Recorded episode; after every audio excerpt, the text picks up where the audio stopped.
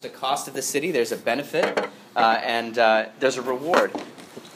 And uh, many of us experience that, and that's why we stay, and that's why we sometimes raise our families here. But there's a city to come, there's a new city, and the people of God are, are called not just to live in this city, but to build and participate in the city to come, which is the kingdom of God. The city founded on the death and resurrection of Jesus, the city that is built on the foundation of Jesus the city uh, where justice reigns, where everything that we read about in Isaiah 58 is true, uh, where lives are renewed and changed forever. Um, and um, we are going to explore the cost of that city. We're going to count the cost over the next four weeks of building and participating in the city to come. And to do that, we're going to be looking at Jesus' uh, Jesus's teachings in Luke 14 through 16, where he, where he talks about the cost of this new city, but he also talks about the great and joyful reward. To start this series, we have a special guest. His name is Dan Claire, and he knows about this cost. Dan and his wife Elise moved uh, to uh, Washington, D.C. after graduating from Reformed Theological Seminary about 15 years ago. And uh, they had a vision for a vibrant urban Anglican church right in uh, uh, Washington, D.C.'s Capitol Hill neighborhood. And so for the last 15 years or so, uh, they've, been, they've been pursuing the city to come uh, Dan and Elise planted uh, Church of the Resurrection in Eastern Market in D.C. in 2004. And uh, it started to burst at the seams uh, not too long after they started it, and so they hived off a congregation in Columbia Heights and then again in Arlington, Virginia. They just continue to plant churches and plant churches, raise up leaders, raise up pastors. In 2009, I was one of those pastors raised up, and I worked for three years under Dan, learning the ropes of what it means to lead an urban Anglican church founded in the gospel, built on Jesus Christ. If you've been married by me, guess who trained me? Dan Claire. It was good that he did. This white stole has tied many a knot. So, uh, and I got it in D.C. Um, so uh, when church, uh, when Immanuel Anglican Church was in its infancy stage, when it was in the prayer stage, Dan was one of the people who really gave a strong fatherly word of encouragement to go take a risk and see the kingdom come uh, in the name of Jesus. And Church of the Resurrection DC has played a critical role in planting Immanuel Anglican Church, giving very sacrificially financially, providing coaching, providing support, um, providing prayer. So, Dan, on behalf of Immanuel Anglican Church, we just want to say thank you to you and to Church of the Resurrection. Why don't you come on up and let me pray for you?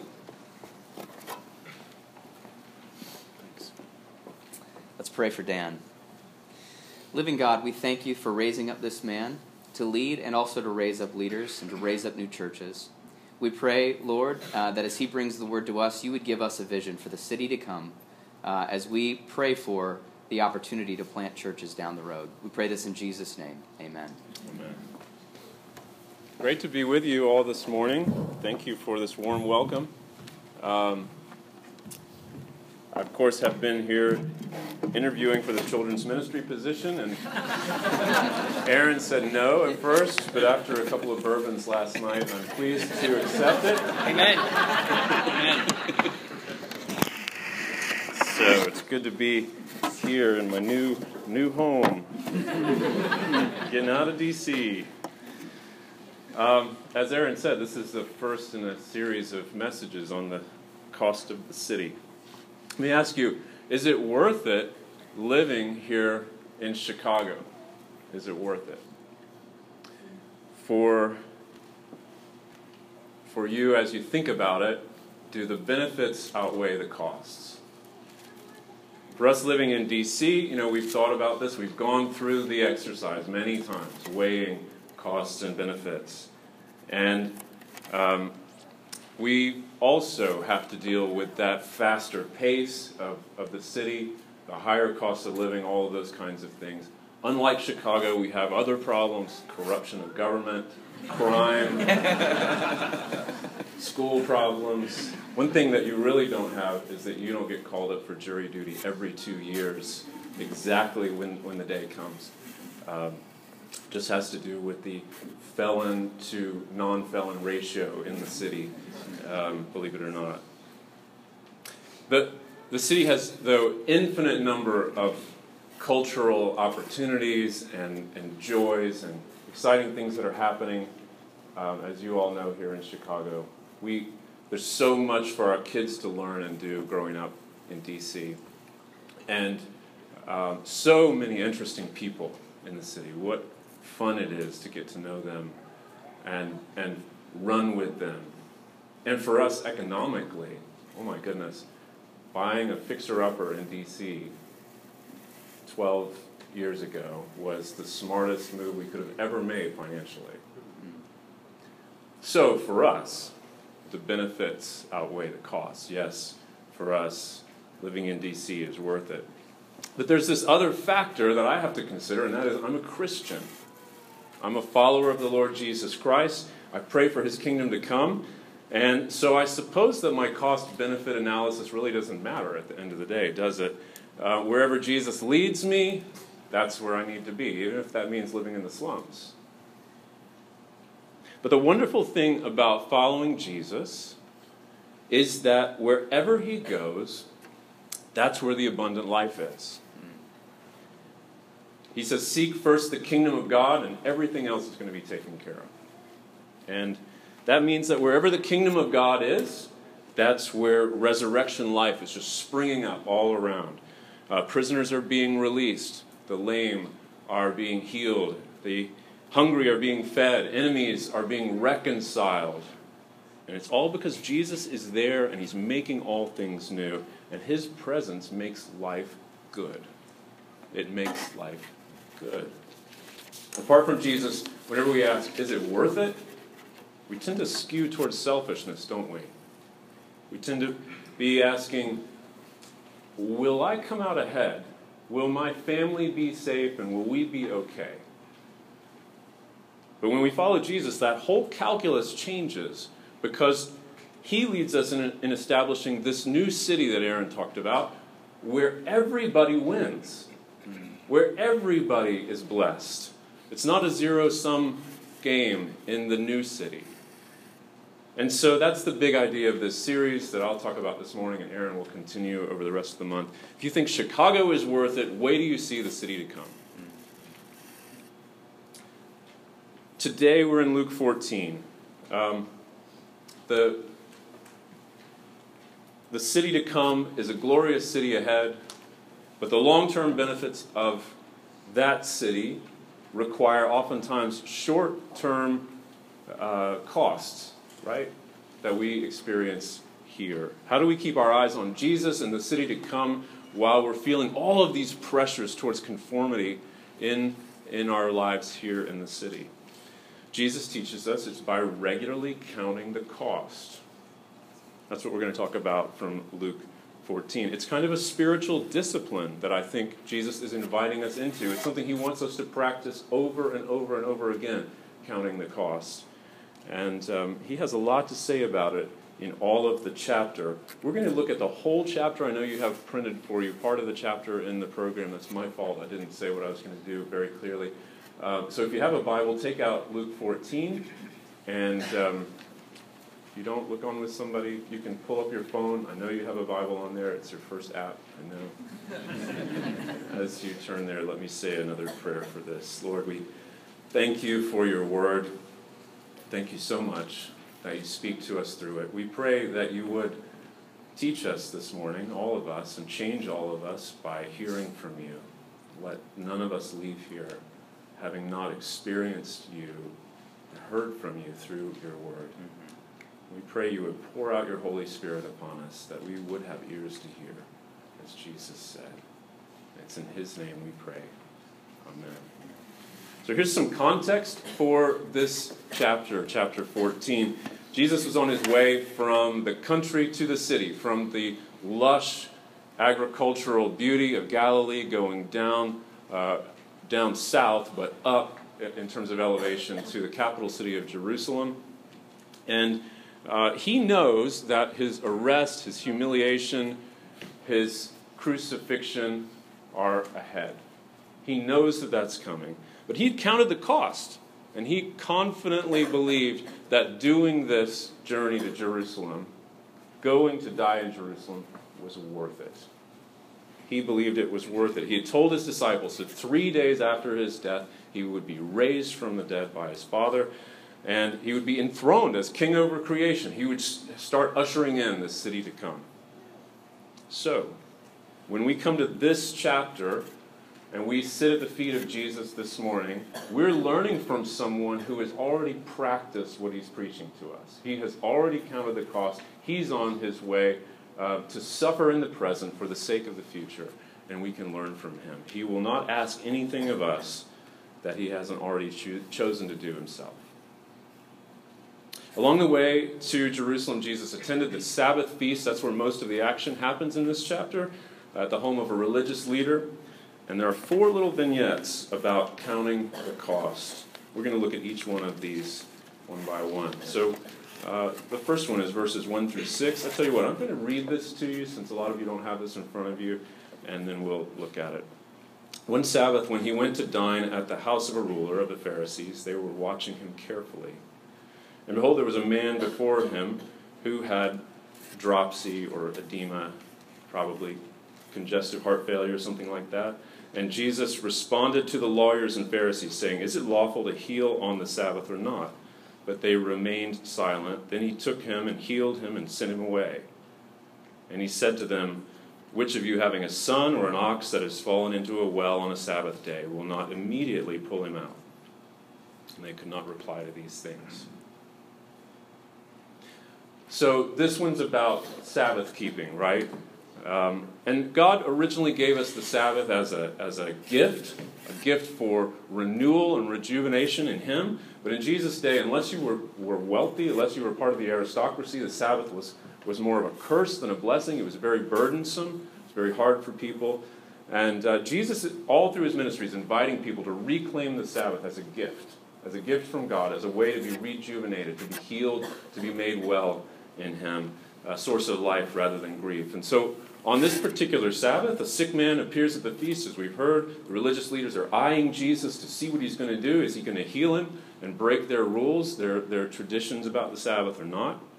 And Jesus asks them this question Which of you, having an ox or a son, interesting combination there, in the well, wouldn't pull them out? and, um, and, and did you catch this cost benefit analysis there? Did you catch it? He's counting the cost there in, in his teaching. Um, Jesus did the math, and for him it was a no brainer. Absolute no brainer. Since the Sabbath was for the renewal of life, that's what he understood it to be for, he said, Of course, who wouldn't interrupt their resting and feasting to go save a life? Who wouldn't do that? Right? It's a simple cost benefit analysis, and even though it offended the religious leaders, Jesus went ahead and did what he said was, was the, the best way. He healed the sick man right in the middle of the feast. Now, Jesus invites us into the same sort of cost benefit analysis. This is what he wants us to practice in our lives. He wants us to ask, is it worth it? Just like we're asking about the city of Chicago or the city of DC, is it worth it? And in particular, in this case, is it worth it in terms of going against the flow in order to do the right thing? Hmm. The city to come is a place where no one is going to humiliate you for doing the right thing, guaranteed. But between here and there, there are going to be moments, these crossroad kind of moments, where you'll have to decide do I follow Jesus and risk utter humiliation, being shamed by my peers, by the culture? Or do I go with the flow? If you're single and you're not sexually active, you know what I'm talking about. How do you keep going against the flow night after night, weekend after weekend? How do you keep practicing something that is so unpopular in our culture today?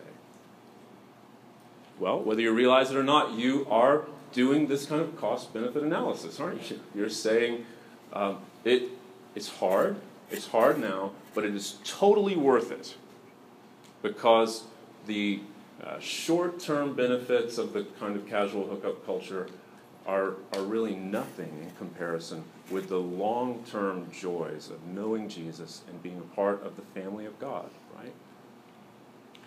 And whether you know it or not, the rest of your brothers and sisters in this particular family are cheering for you, are celebrating you as someone of courage who is doing the right thing. I think we could do a better job in a lot of churches of articulating just how much we respect those who are making those kinds of choices. I celebrate your commitment to the Lord. I know that the other leaders here do as well. But whether that's your particular issue or, or something else, whatever it is, if you are choosing to do the right thing and you're suffering for it, well done. Keep, keep going. Keep trusting in the Lord. Don't forget that the benefits outweigh the costs. Let's look at the second vignette. I'll read this one as well, verses 7 through 11 here in chapter 14. Now, Jesus told a parable. He's still at this feast to those who were invited, that is, they're attending. And um, when he noticed how they chose the places of honor, saying to them, When you are invited by someone to a wedding feast, don't sit down in a place of honor, lest someone more distinguished than you be invited by him. And he who invited you both will come and say to you, uh, Get up, give your place to the other person, and then you'll begin with shame to take the lowest place. But when you're invited, go and sit in the lowest place, so that when your host comes, he may say to you, Hey, friend, move up higher. And then you'll be honored in the presence of all who sit at table with you. For everyone who exalts himself will be humbled, and he who humbles himself will be exalted. There's another cost benefit analysis there. Do you hear it? Do you hear what Jesus is saying? For Jesus, it was better to be faithful and anonymous than to strut your stuff and be shot down in, in humiliation. And Jesus lived this out for us. He was uh, in, a, in a wonderful, glorious place in the Godhead, and he left it behind in order, like the prince and the pauper, to go and live in humility, to live in total anonymity for the most part, and to die in shame so that he might rise again and start this new city that we're talking about. And so Jesus invites us into this same sort of cost benefit analysis. He says, uh, you should be asking, is it worth it, and particularly in terms of going unnoticed for the sake of the kingdom? Is it worth it? City to Come is a place where your work will matter whether or not you get paid big bucks for it. And that's a big issue that's driving a lot of our thinking about, about work and about uh, anonymity. Along the way there, along the way to the city to come, there are going to be times when following Jesus means staying in the shadows rather than being in the spotlight, or taking paycheck that is miserably poor or even zero for doing really good work. Like putting your career on the back burner so that you can raise kids who know the Lord Jesus. All of those years of school and all of that work of pursuing a career to change the world. How could you settle for something so mundane, so dull, so anonymous? As raising a family. How could you do it? Well, you do this cost benefit analysis, right? You count the cost. You say, actually, it is absolutely worth it. Faithful behind the scenes service to the king is indeed changing the world. It's changing the world, whether the world says so or not. And the long term benefits, the fruit of that faithfulness, is well known. It's well established, right? This is this is uh, one of those um, things that defies our investments where we, we can really count on this particular investment as bearing a lot of fruit. Um, th- those long term benefits far outweigh the small gains of public recognition for something in the present. Let's look at the third vignette, starting in verse 12. And this is the longest one, and this is sort of the climax of Jesus' sticking it to the man in this, in this banquet. Um, he's challenging their religious elitism. He's proclaiming in this that not only will a lot of the so called undesirables be invited into and part of the city to come, but he is going to be their king. And um, so that's troublesome to everybody in the banquet. Look, let's look first at what he said in verses 12 through 14. He said to the man who had invited him, When you give a dinner or a banquet, don't invite your friends or your brothers or your relatives or your rich neighbors, lest they also invite you in return and you be repaid. But when you give a feast, invite the poor, the crippled, the lame, the blind, and you will be blessed because they cannot repay you, for you will be repaid at the resurrection of the just. The resurrection of the just is talking about the grand unveiling of the city to come, when the only people who will get in will be the poor, the crippled, the lame, the blind. Or as Jesus said on an earlier occasion, those who need a physician. Jesus said he came to save the lost, which includes all of us. So we confess our sins to him, we ask for his forgiveness, we commit our lives to him, and he saves us, right? But if you insist that you're not lost, if you insist that you're not sick, if you insist that you're not blind, you don't need his help, do you? And there's no place for you in that city. Let's think about this in terms of what Jesus was saying about costs and benefits. Is it worth it following Jesus, particularly in terms of, of the kind of needy people that will be our friends if we're serious about the Christian faith? Everybody needs friends. I'm glad to be here today, meeting many of you for the first time. And uh, let me just tell you what I'm looking for in terms of friends. if you're needy, see you later. I really don't want to be friends with you because needy people no offense, wear me out. I might be willing to help you, uh, but I don't want to be friends with you. Let me tell you who I am looking for. I prefer people who are smarter than me, but who uh, think I'm smart and make me feel like I'm smart. Uh, I prefer friends who are good looking and they think I'm good looking too. I prefer friends who are wealthy and they don't know and don't care that I'm cheap. And you know why I prefer friends like this? Because I'm needy. Because I'm sick. So Jesus is looking over my shoulder at my cost benefits analysis that I've been working on, and he just says, No, this is all wrong. He says, Remember, I prefer to be friends with people who are needy. That's who will be with me in the city to come. And and I hate to admit it, but I know he's right. Jesus goes on in this, in this chapter to tell the parable of the great banquet, starting in verse 15. He describes three confirmed guests who, at the last minute, decide not to come, and they come up with these absurd, insulting excuses for why they're not coming. Uh, first, in verse 18, there's the man who bought a field, but then he needed to go and have a look at it. Seriously? Who buys a field? Who buys any real estate without having a look at it first, without having inspected it very carefully, right? Who would do this?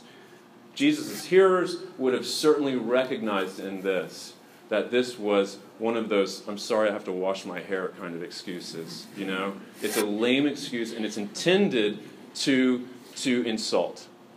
It's intended to, to humiliate the host. Second excuse, verse 19 about examining five yoke of oxen is very similar. No farmer with any sense buys equipment without having tested out the equipment, right? And again, Jesus is here sort of seeing this as a slap in the face. The third excuse is the worst, it's the most insulting. Verse 20 uh, the bridegroom, he certainly did not get married that day. Any village in the ancient Near East would not have had two feasts on the same day. They wouldn't have had two feasts in the same week. It's too much work it requires the work of the entire community. So he had to have been married sometime previously, and all he says is, Sorry, I can't come. I have a wife.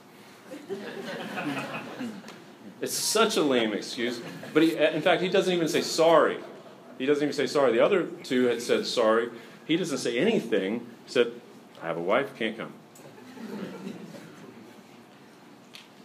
So this was the most impertinent one of them all. And again, the message of all three excuses was the rejection of the host himself. That's what we have to, to hear in this. It's, it's pointed at him to slap him in the face. And Jesus told this story as a parable, right? To show how the religious leaders in particular were slapping him in the face. Uh, they didn't like him. He was healing on the Sabbath. He was hanging out with all of these needy people, these undesirable people. They were, he was friends with them. He was eating with them. He was touching them. And they didn't like this at all.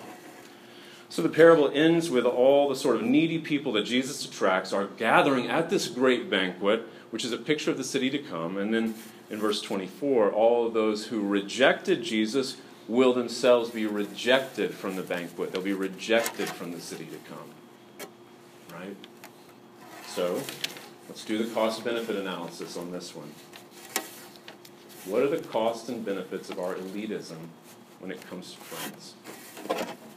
To the extent we exclude needy people from our circles, we're actually insulating ourselves from the truth of our own neediness. On the other hand, when we welcome the needy in as friends, we show solidarity with them, and that helps us understand what we truly are. That's of eternal benefit to us because remember, those are the ones Jesus came to save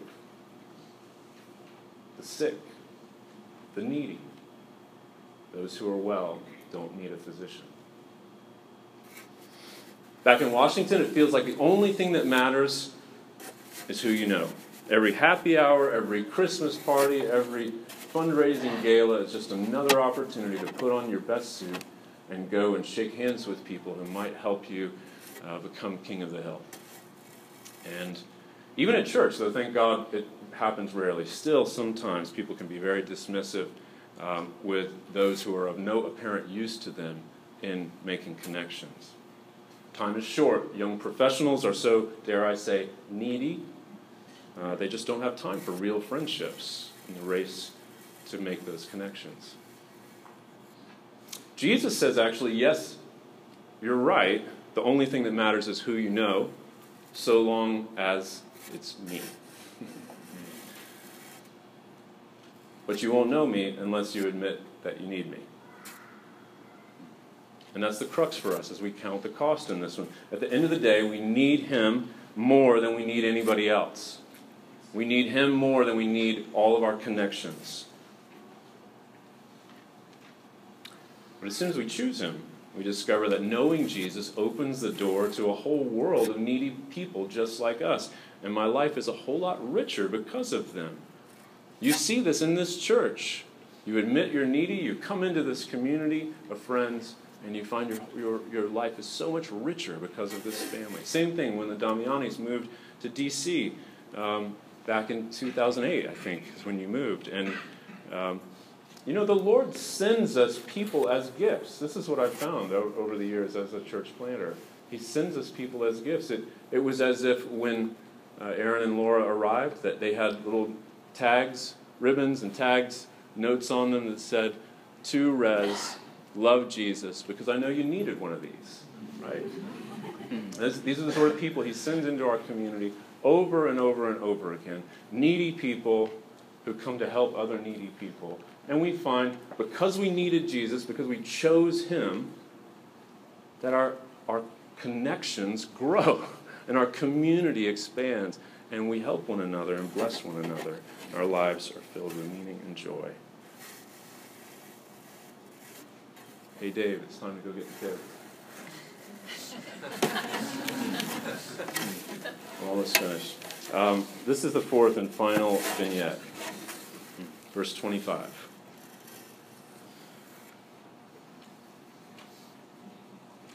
Outside the banquet, Jesus summarized his teaching about counting the cost for the people in the crowd, that is, his growing family of undesirable, needy people, the people who were not invited into the banquet with the rich.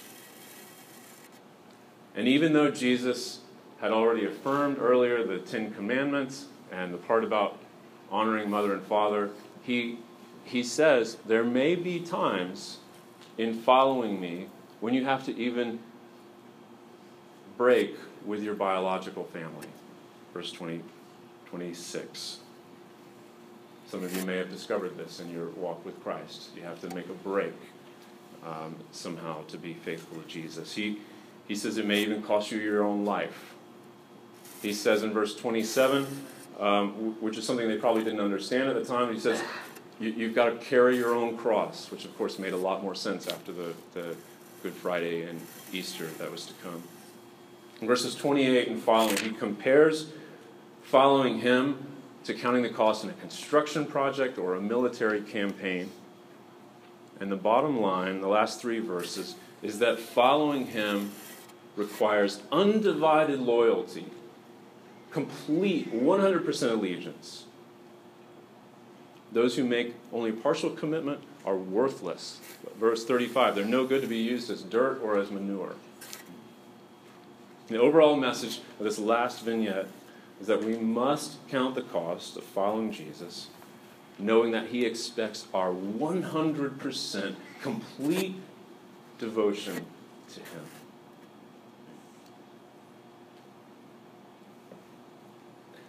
In our culture, we're afraid of religious elitism, or I mean, uh, religious extremism, and we have good reason for this on, on our soil here over the centuries, from the Salem witch trials to the 9 11 attacks. Um, there have been many things that have happened, many terrible things that have happened in the name of God. So let's be clear that the complete allegiance that Jesus is talking about is something different from that. It's the kind of love of God and love of neighbor that Jesus practiced in the Gospels. We can see what he means by reading his story and finding out who he was. But nevertheless, because we're afraid of religious extremism, and especially if you've grown up in the evangelical church, because we're, we're leery of sounding like we're too serious about Christian faith, um, we have oftentimes underplayed the kind of 100% commitment that Jesus is requiring in this passage. We've oftentimes said instead, well, you can be a Christian and be cool at the same time.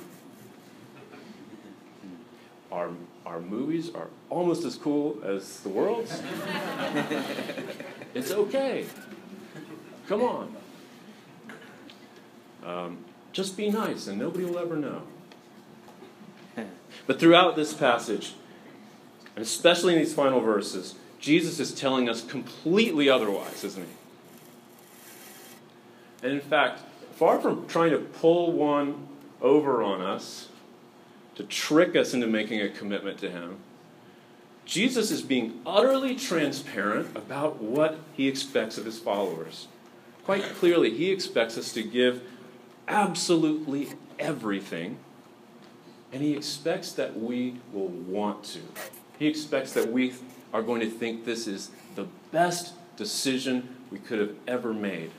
Like my wife and I talking about the house we bought, the fixer upper we bought. It was such a good deal. We should be saying the same thing about following Jesus. He expects us to engage in this process of counting the cost regularly. It's like a spiritual discipline, it's something that you do routinely you weigh the costs and benefits and you say, I am all in. I'm fully committed because it's a no brainer. Like the, the woman who stands as the man kneels before her and offers up the diamond ring, and she's like, Absolutely, right? I'm all in. That's the sort of response that we ought to be having to Jesus as we encounter him week after week in worship through His Word all the time. He's, he's wanting us to engage in this counting of the costs, weighing the risks and rewards, and giving Him our all. The kids are coming. Let's pray. Thank you, Lord, for your word. A hard word, but a good word. We pray that you would pour out your Spirit upon us and help us to make this commitment, to with joy to offer up all that we